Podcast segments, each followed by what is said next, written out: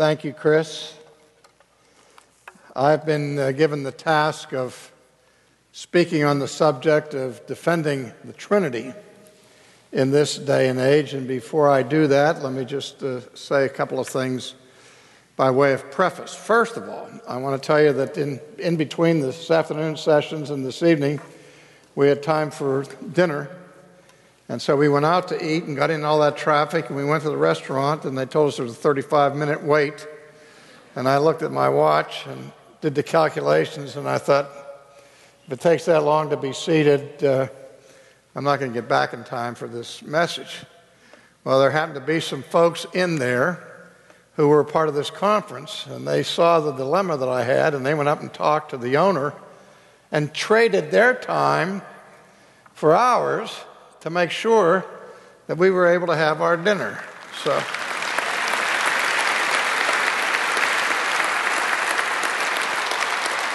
Greater love hath no man than this, than to give up his reservation for a brother. One of the questions I get frequently from people at my age is that they say, given your experience and where things are now in church history, what do you anticipate will be the greatest issue that the church will face in the next 25 to 50 years? And I always answer that question by saying that I'm not a prophet, nor the son of a prophet, and I have no real insight as to what that problem will be. But if I guess, my guess will be that the great issue that we will face over the next decades, both inside the church and outside the church, will be with respect to the issue of the deity of Christ and consequently of our doctrine of the Trinity. And I say that for this reason that in church history there have been four centuries where the church's affirmation of the deity of Christ was under attack with a vengeance. And those four centuries were the fourth century, which I'll be talking about a little later, God willing, the fifth century, the 19th century, and the 20th century.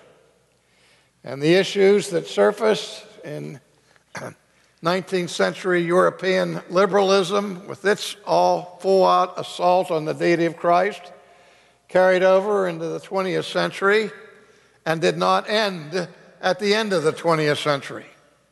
Those matters have carried over into our own day, and I see the issues being only exacerbated in the days to come. So I think it's imperative for Christians now to be prepared to defend our affirmation of the deity of Christ and with it a full orbed confession of the classical doctrine of the Trinity. I've heard so many people attack the Trinity out of ignorance. I heard one philosopher make the comment that he could not ever be a Christian because at the heart of Christianity is this doctrine of the Trinity, which he said is a manifold or manifest contradiction in terms. And he said to believe a contradiction is to jump not into faith, but to credulity and to be a fool. And I agree with part of what he says. If I thought that the Christian faith was contradictory, I would sleep in tomorrow morning and I wouldn't give it another five minutes of my devotion or consideration. If I thought the doctrine of the Trinity was contradictory, I would not affirm it, I would not believe it, and I would discard it in an instant. That may offend some of you who might think that I'm placing reason above God I trust that that's not the case, but I am convinced that what God reveals, though is not something that we can always understand, it is never contradictory.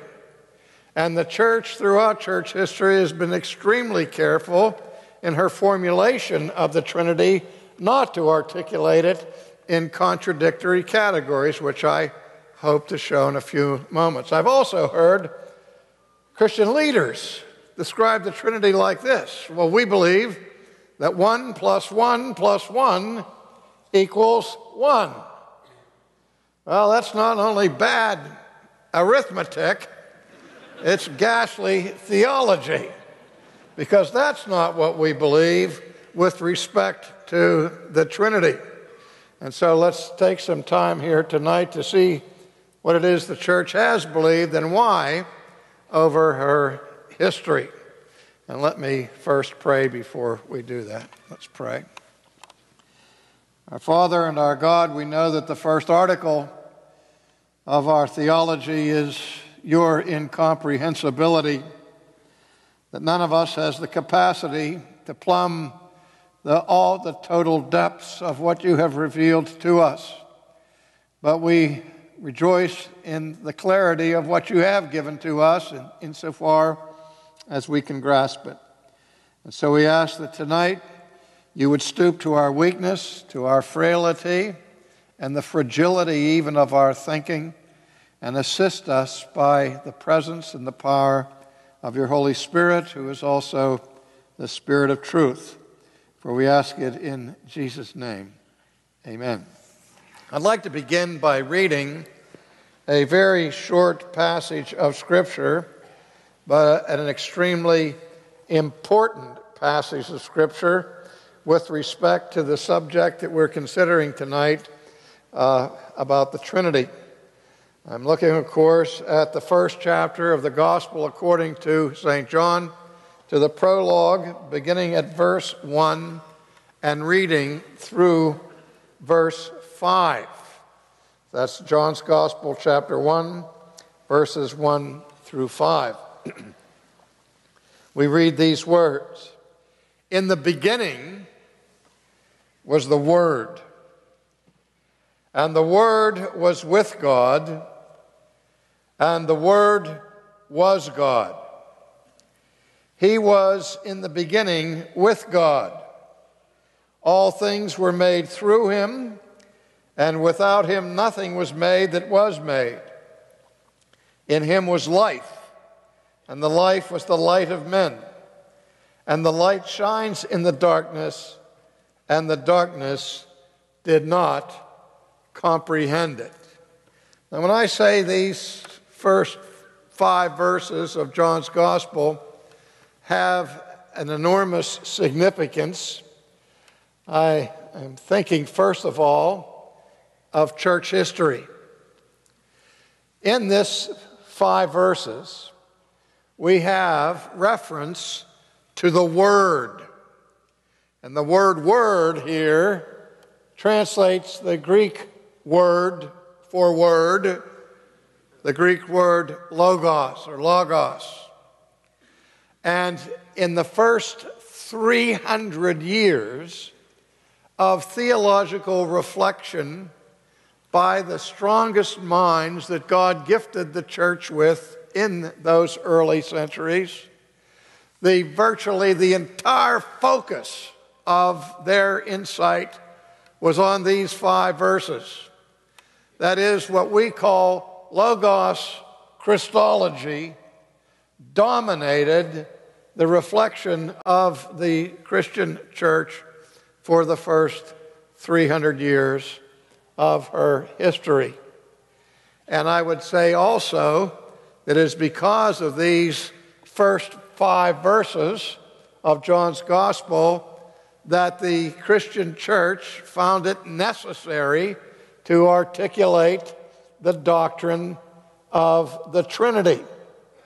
And that which made it necessary was not only the teaching here positively of what is written in John's prologue, but also uh, because of the attacks against Christianity from heretics. One of the great side benefits of heresy throughout church history is that heresy always forces the church to greater precision and clarity about what we do believe and what the Bible teaches so that we may differentiate the truth of sacred scripture from the distortions and falsehoods carried about by heresy. Now, there are some strange things found in these opening verses. And there's a little piece of irony that most people will not catch as they read the first line of the verse, of the first five verses, unless they are reading it in the Greek and have some understanding of the Greek. Now, I am not an expert in Greek, but I do know a little Greek. He's a tailor. I took my trousers to him and he looked at me and he said, Euripides? and I said, Yes. And he said, Eumenides. so, so I know a little Greek. But we read here the first three words of John's gospel that echo the first three words of the book of Genesis in the beginning. Now, that's three words in English. In the Greek, it's two words. And those two words are en arche. And the word arche is translated by the English word beginning. Now, if you'll indulge me for a moment, that word arche has an enormous history behind us. In Greek philosophy, the ultimate quest of the Greek philosopher was to find what they called the arche principle that will explain all of reality. Because that Greek word arche can be translated not only by the English word beginning, as it is here, but the word arche means, or can be translated beginning, or chief, or ruler.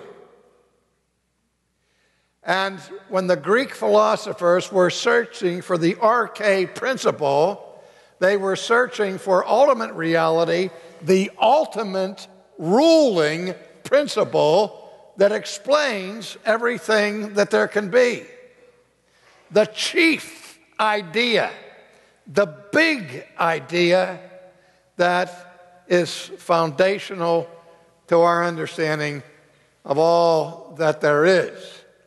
Now, you're familiar with the use of this term arche when it becomes carried over into the English language, usually as a preface that we use in English and translate it with the word arch.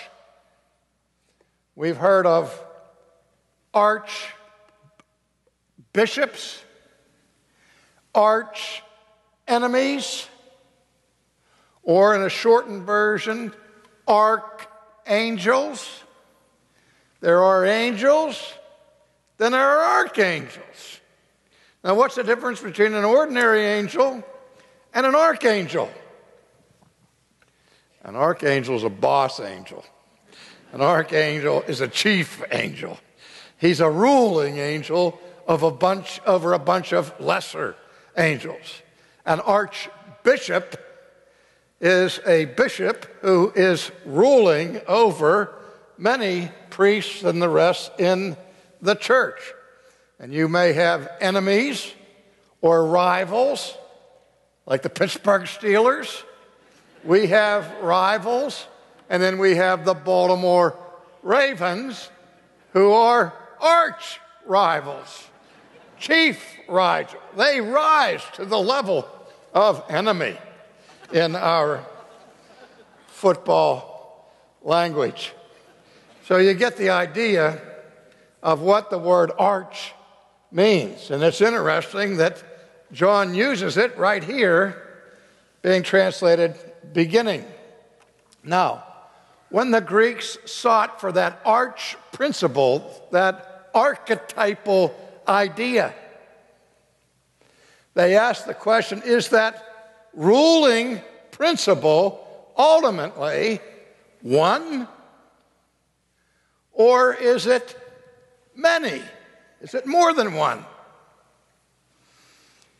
Is it a plurality or a singularity? And the idea that ultimately came to bear in Greek philosophy was that the ultimate principle by which everything was to be understood was a single reality, a single principle, what they called a monarchy. Now you're starting to get the taste for that word in the English language. A monarchy, or shorten it to monarchy. And when we talk about monarchs, we usually think of what?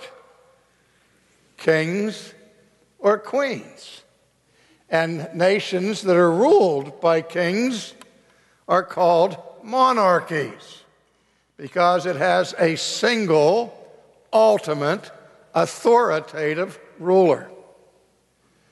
Now, Judaism, at its core, confessed a peculiar type of monarchy. There is only one ultimate ruling being who is the foundational being and principle of all that there is. He is the king of the universe, the supreme monarch, and there's only one of them. That's why Judaism, at its core, celebrated what we call monotheism one God. Now, the problem that the early Christian church faced in dealing with her theology was that the Christian community of the first century was totally committed to monotheism. They embraced the Shema, Hear, O Israel, the Lord your God is one. And so they also understood that the most foundational sin of fallen humanity is the sin of idolatry. And what idolatry involves is the worship and service of an idol who is not God. Paul develops that in Romans 1 that the fundamental sin of the human race is to exchange the truth of God for a lie and serve and worship the creature rather than the Creator who is blessed forever. And so to ascribe worship to anything less than God would be to fall into the worst type of idolatry. Now remember that the Christian faith grew out of Judaism. And with the embracing of Jesus, there was not at the same time a repudiation of classic biblical monotheism. But the difficulty that the church had in understanding her faith was to reconcile the multitude of references in the scripture that would indicate the Bible's teaching that Jesus was God incarnate. He shares titles that belong only to God, ego eimi, the I am formulas of John. He is given the supreme title that is given only to God, Adonai, the very name Lord is a title reserved for God and for God alone. He got himself in all kinds of trouble with the Pharisees when he claimed for himself prerogatives that every Jew said believe uh, belong only to God. Jesus healed people on the Sabbath, and when that created such an outroar by his contemporaries, he said, I did this so that you may know the Son of Man is Lord of the Sabbath. Now, if the Pharisees were angry before Jesus said that, their anger became exponential when they heard it, what he said, because when he said, I'm Lord of the Sabbath, they got the message. They say, wait a minute, Jesus. God's the Lord of the Sabbath. And Jesus is saying, Yes.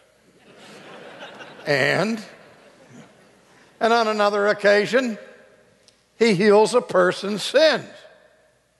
And they say, Who do you think you are?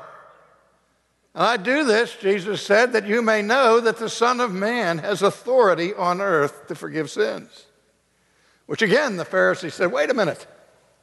That's a divine prerogative. So you have this problem. Steve gave that masterful defense of the resurrection, and he made brief reference to Thomas and his skepticism. And when Jesus appeared in the upper room to him and invited him to put his hands into his side and to look and put his fingers into the wounds in his hands, we don't know if Thomas ever did that.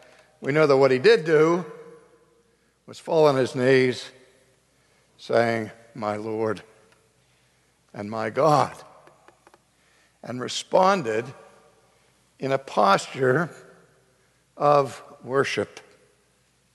Now, notice in the book of Acts when Paul and Silas and Barnabas and are on their journeys and they do marvelous things that people will bow down to them and they rebuke them. Don't worship us, we're just human beings. And even the angels, if people seek to worship them, the angels routinely and characteristically rebuked those who would ascribe worship to them because they understood that worship belongs only to God.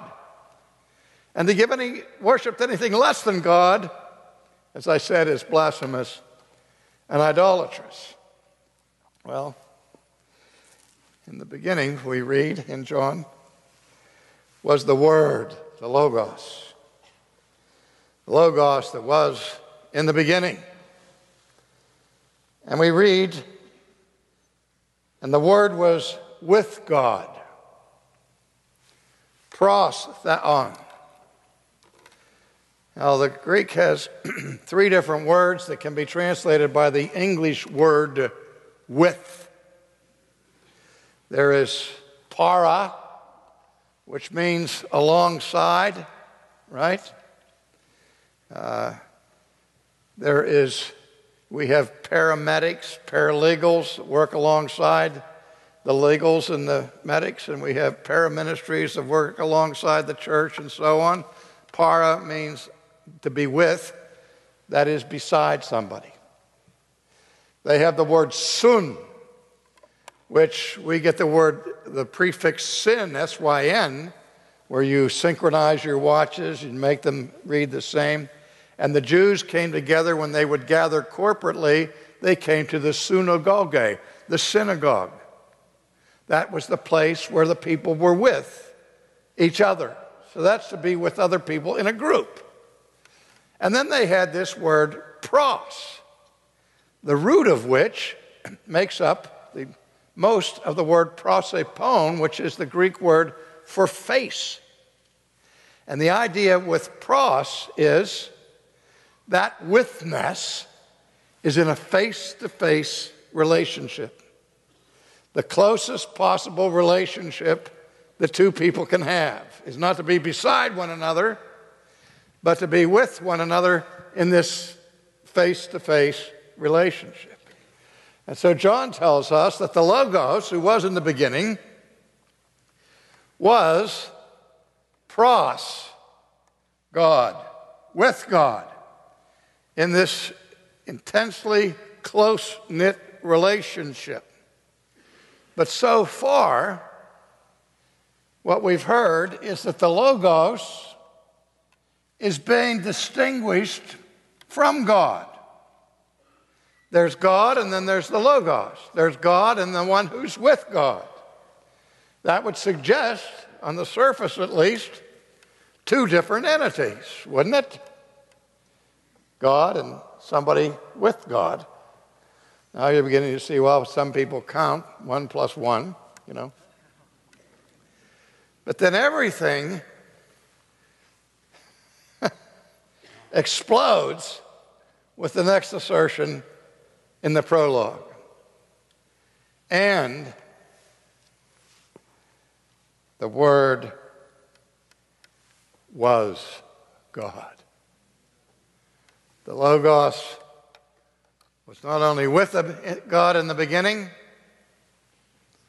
not only pros God face to face, but now it is said flat out, he was God. So that the deity of the Logos is clearly confessed here by John in this writing. Do you see why the church then had to go to the drawing board and say, How can we understand this? How can someone be, on the one hand, identified with God, and on the other hand, distinguished from God? So that you have an identity and a distinction.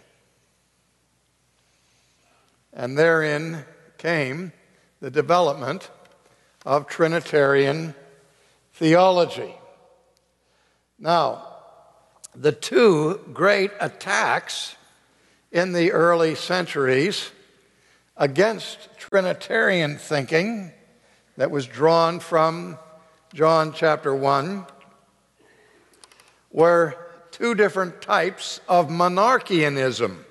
Now, we've already labored the meaning of that idea of monarchy, and a monarchianism is an ism that is related to the concept of one reigning being. And the two kinds of monarchianism that threatened historic Christianity were called, first of all, modalistic monarchianism, and second of all, dynamic monarchianism. Now, you've all heard about modalistic monarchianism, and if I gave a pop quiz to you all and said, Would you give me a quick definition of modalistic monarchianism? You could surely all do that, right? How many of you have never heard of modalistic monarchianism? I'm looking at those people who, come on, let me see those hands, because the people that haven't raised their hands, I'm going to call on to ask ask them to give a definitive, definite. Let me see the hands again. How many have never heard of modalistic? Ah, no. Yeah, all right. How many of you have heard of it, but you still couldn't define it? Ah. Is there anybody left out there? Well, let me take a moment to explain and define modalistic monarchianism because it was one of the most severe threats to the Christian faith that the church had to face in the early days. You've all heard of Gnosticism. The Gnostics of the second century, and actually in the late first century, the Gnostics were called Gnostics because the Greek word to know is the word gnosis, gnosis, but it's pronounced gnosis. And you have you get that word all the time. When you go to the doctor, you're looking for what? A diagnosis. And if the diagnosis is not a friendly one, the next thing you want to have is a prognosis. And tell me how this thing is going to carry on from here. And so the Gnostics were that group of people who claimed that they had a special knowledge a special mystical insight to truth that was superior to the apostles. And that knowledge did not come through rational inquiry or through scientific experimentation and examination, but it came through this immediate mystical insight. And not everybody enjoyed the gift of gnosis. Only the Gnostikoi the Gnostikoi were not Gnostic fish. The Gnostikoi I just want to see if you're awake here. We did have a heavy dinner. The Gnostikoi were the people in the know. Well, the Gnostics not only had this system of knowledge, but they had a view of reality that was very pantheistic or modalistic. And their idea is that ultimate reality was one, but this ultimate reality or being sent out emanations from the center. And the further away from the core that these emanations radiated, the lower level of reality you had. So that you would go from, from God to the angels to people to animals to vegetables to rocks. And you get down to the rock, and the rock is an emanation from the core being that's so far away from the center that there's not much of the substance of the emanation or the, of the reality to be found in it, but it's still part of a being. It's still pantheism. Now, in the third century, there was a teacher who adopted this idea of different levels of beings that were modes of being that flow out of the core being. And this man's name was Sabellius. And Sabellius was a modalistic monarchian. And that means simply, I mean, this is easy stuff. That means, he said, that, that Jesus and the Logos are divine in the sense that they participate, the Logos participates in the very being of God, in the very essence of God, but is at a lower level than the level of God. You with me? His favorite analogy was the sun and the ray that comes from the sun. We see sun, the rays of the sun shining on their earth, and we know that they partake of the essence of light and of the sun, but we don't associate those with the core ball of fire that's up there that gives light and heat to the world. These sunbeams radiate out from the center of the sun. They're of the same stuff or the same essence as the sun, but they are not the sun. You understand that? So the next time you sing, Jesus wants me to be a sunbeam, you think of Sabellius and his heresy. now, the way the language that Sabellius used to articulate his view was that the Logos, that we call the second person of the Trinity, was of the same essence as God. Homo, meaning same, ousios, and if you know anything about Greek, that little tailor I know, the word ousios is the present participle of the verb to be. So you can translate the word ousios by the English word being or substance, essence, and if those are too high, stuff. Okay? So,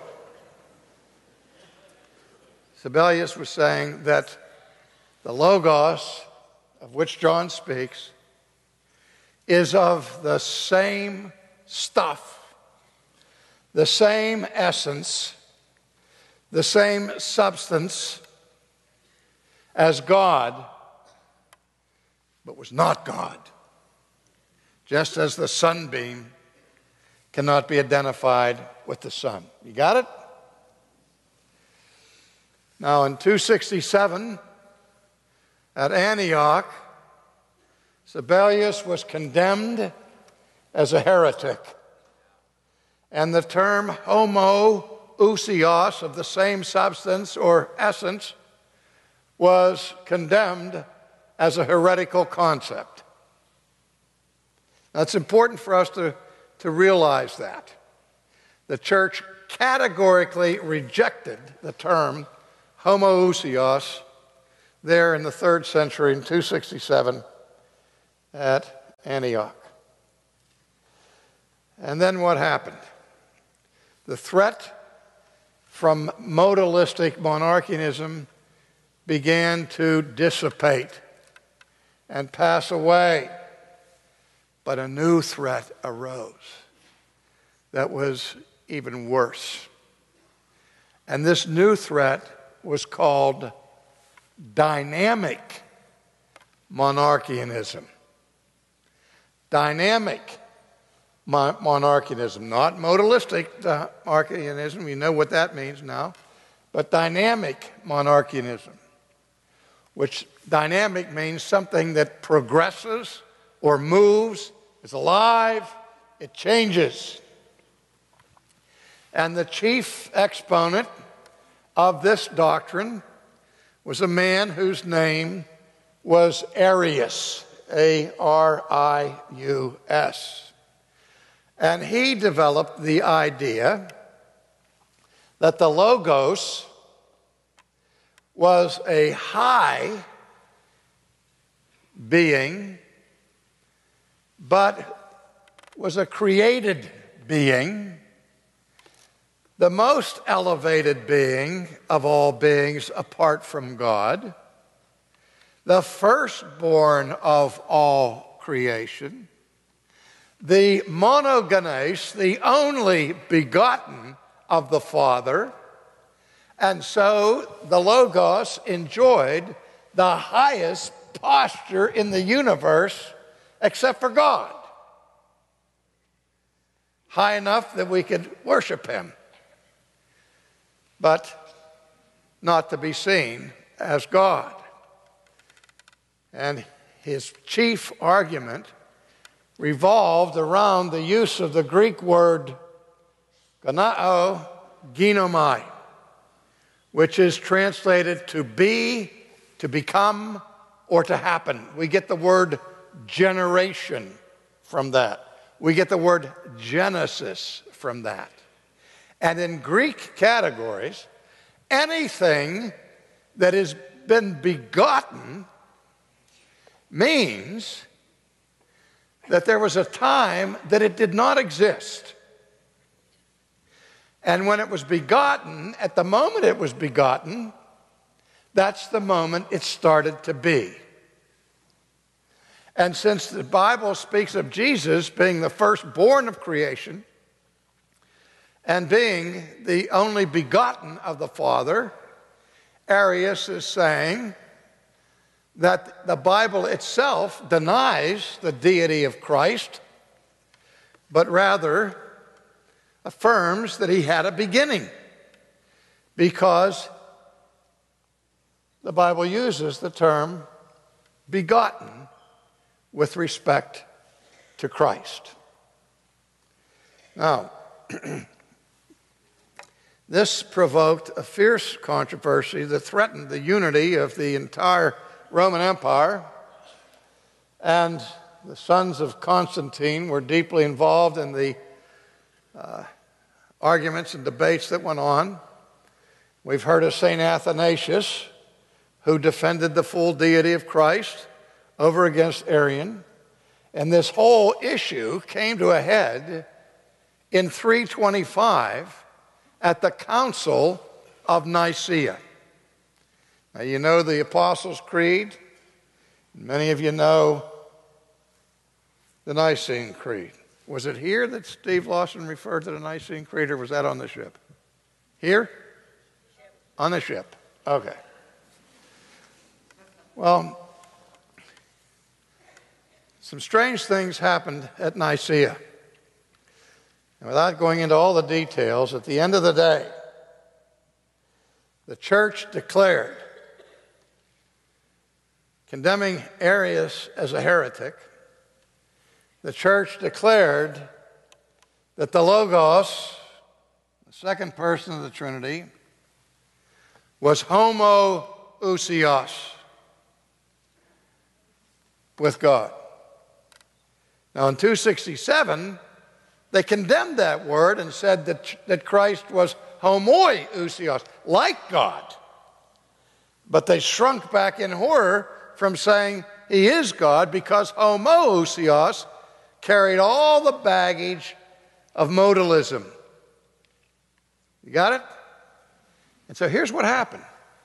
From 267 to 325, the church did a 180.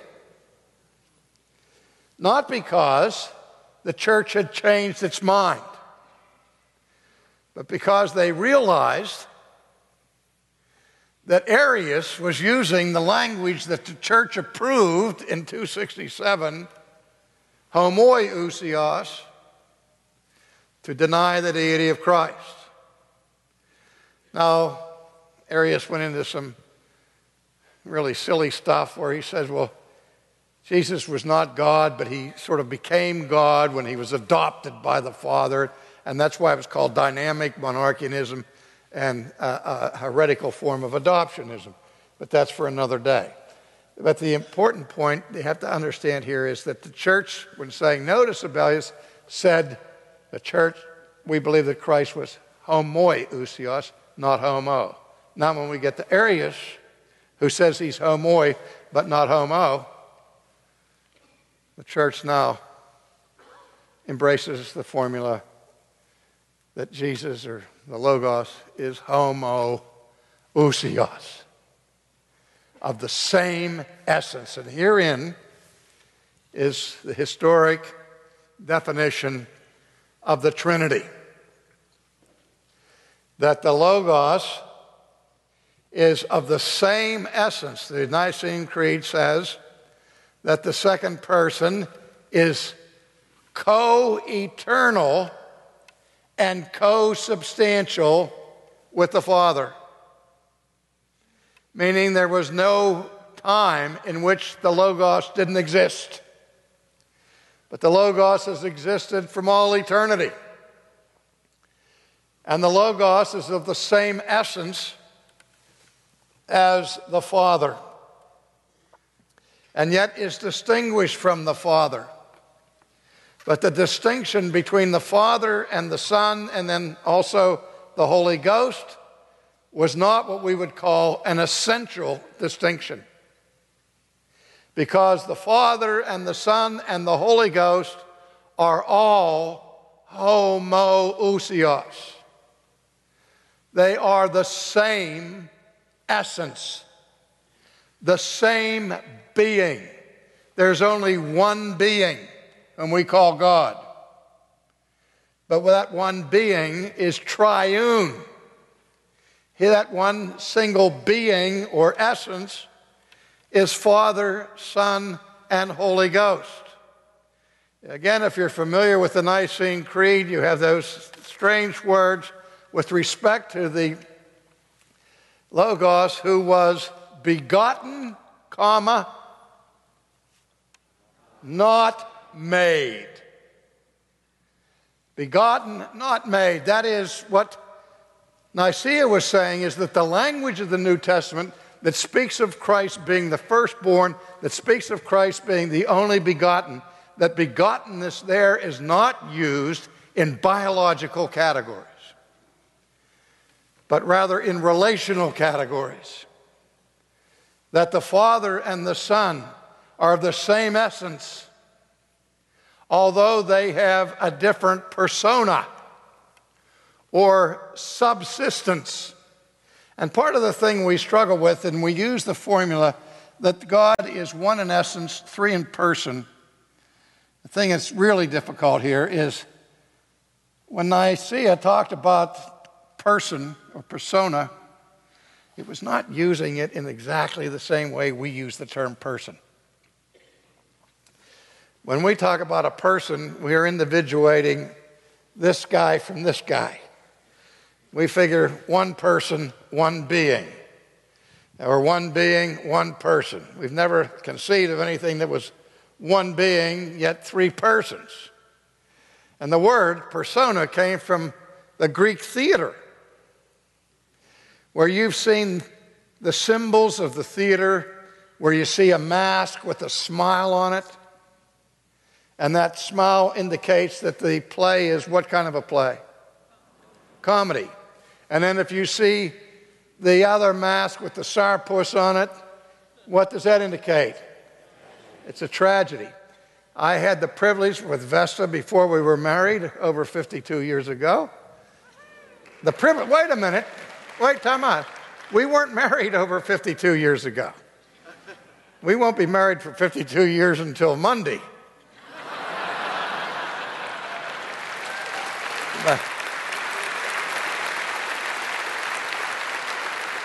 They're applauding me. Or is it us? Maybe it's you.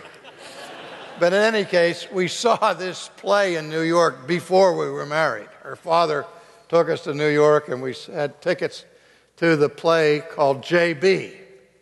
Have you heard that? A modern version of the story of Job. And the lead character was Basil Rathbone, who played Sherlock Holmes and also the Sheriff of Nottingham in the classical movie of Robin Hood.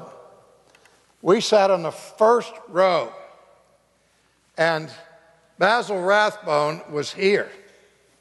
I mean, he was closer than I am to you right now. He was eight feet away from me. I could have got up and reached out and touched him.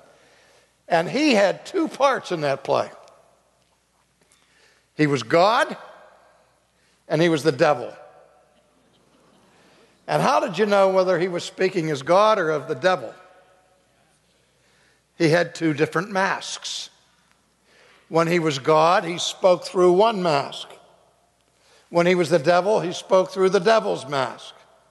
And you know what those masks were called in the ancient Greek theater? Personae. Personae.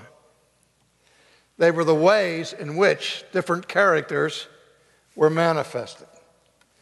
And that's why in church history and theology, the term that we use most frequently to, to deal with the Trinity is the word subsistence. There is one essence, one being, but in that being are three subsistences, under existences, if you will, which we call the three persons Father, Son, and Holy Ghost. Not three beings as Paul Crouch teaches, tritheism, that heresy. No, no, no. No, no, no. One being, three persons. Now, go back to what I said at the beginning. Heard a philosopher saying, that's a contradiction. No, it isn't. If I use logical categories in formulation and I say that something that is one in essence and three in essence. They're giving me a signal. Don't lean on this thing. I might come tumbling down. All right, I won't lean on it. If something, if I say that something is one in essence and only one in essence, and it's three in essence, now I speak with a forked tongue. Now I'm speaking contradiction. Because the law of non contradiction states that something cannot be A and non A at the same time and in the same relationship.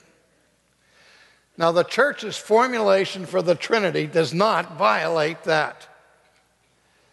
Rather, we say that God is one in one thing, in essence, one in A, three in person. It's not the same as saying there's one in A and three in A. One in essence and three in essence. He's one in being, three in person. It's a mystery. None of us have been able to fathom the depths of that, but it is not irrational. It is not absurd. It is not a contradiction. And most importantly, it is faithful to the Scriptures, who tell us that the second person of the Trinity is God and it is the second person who became incarnate, and that the fullness of the Godhead dwelt within him bodily. So that the divine nature of Jesus is of the same essence as the Father.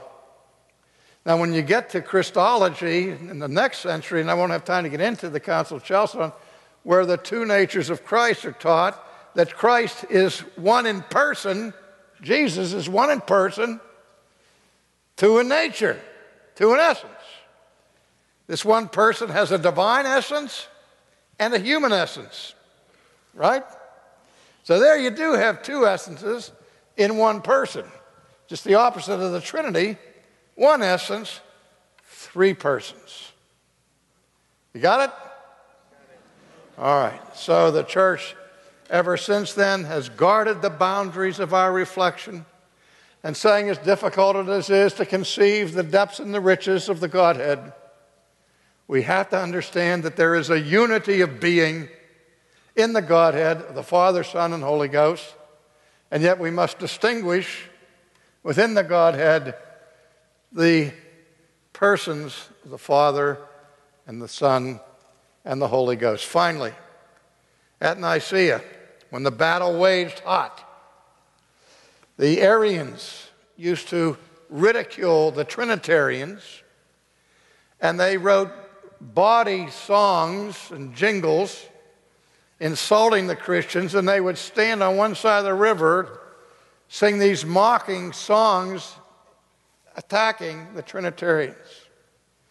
And the Christians would stand on the other side of the river and they composed their own fight song that they answered the Arians with. And here's the words of that song they would stand on the edge of the river and they would sing, Glory be to the Father and to the Son and to the Holy Ghost as it was in the beginning, is now, and ever shall be, world without end.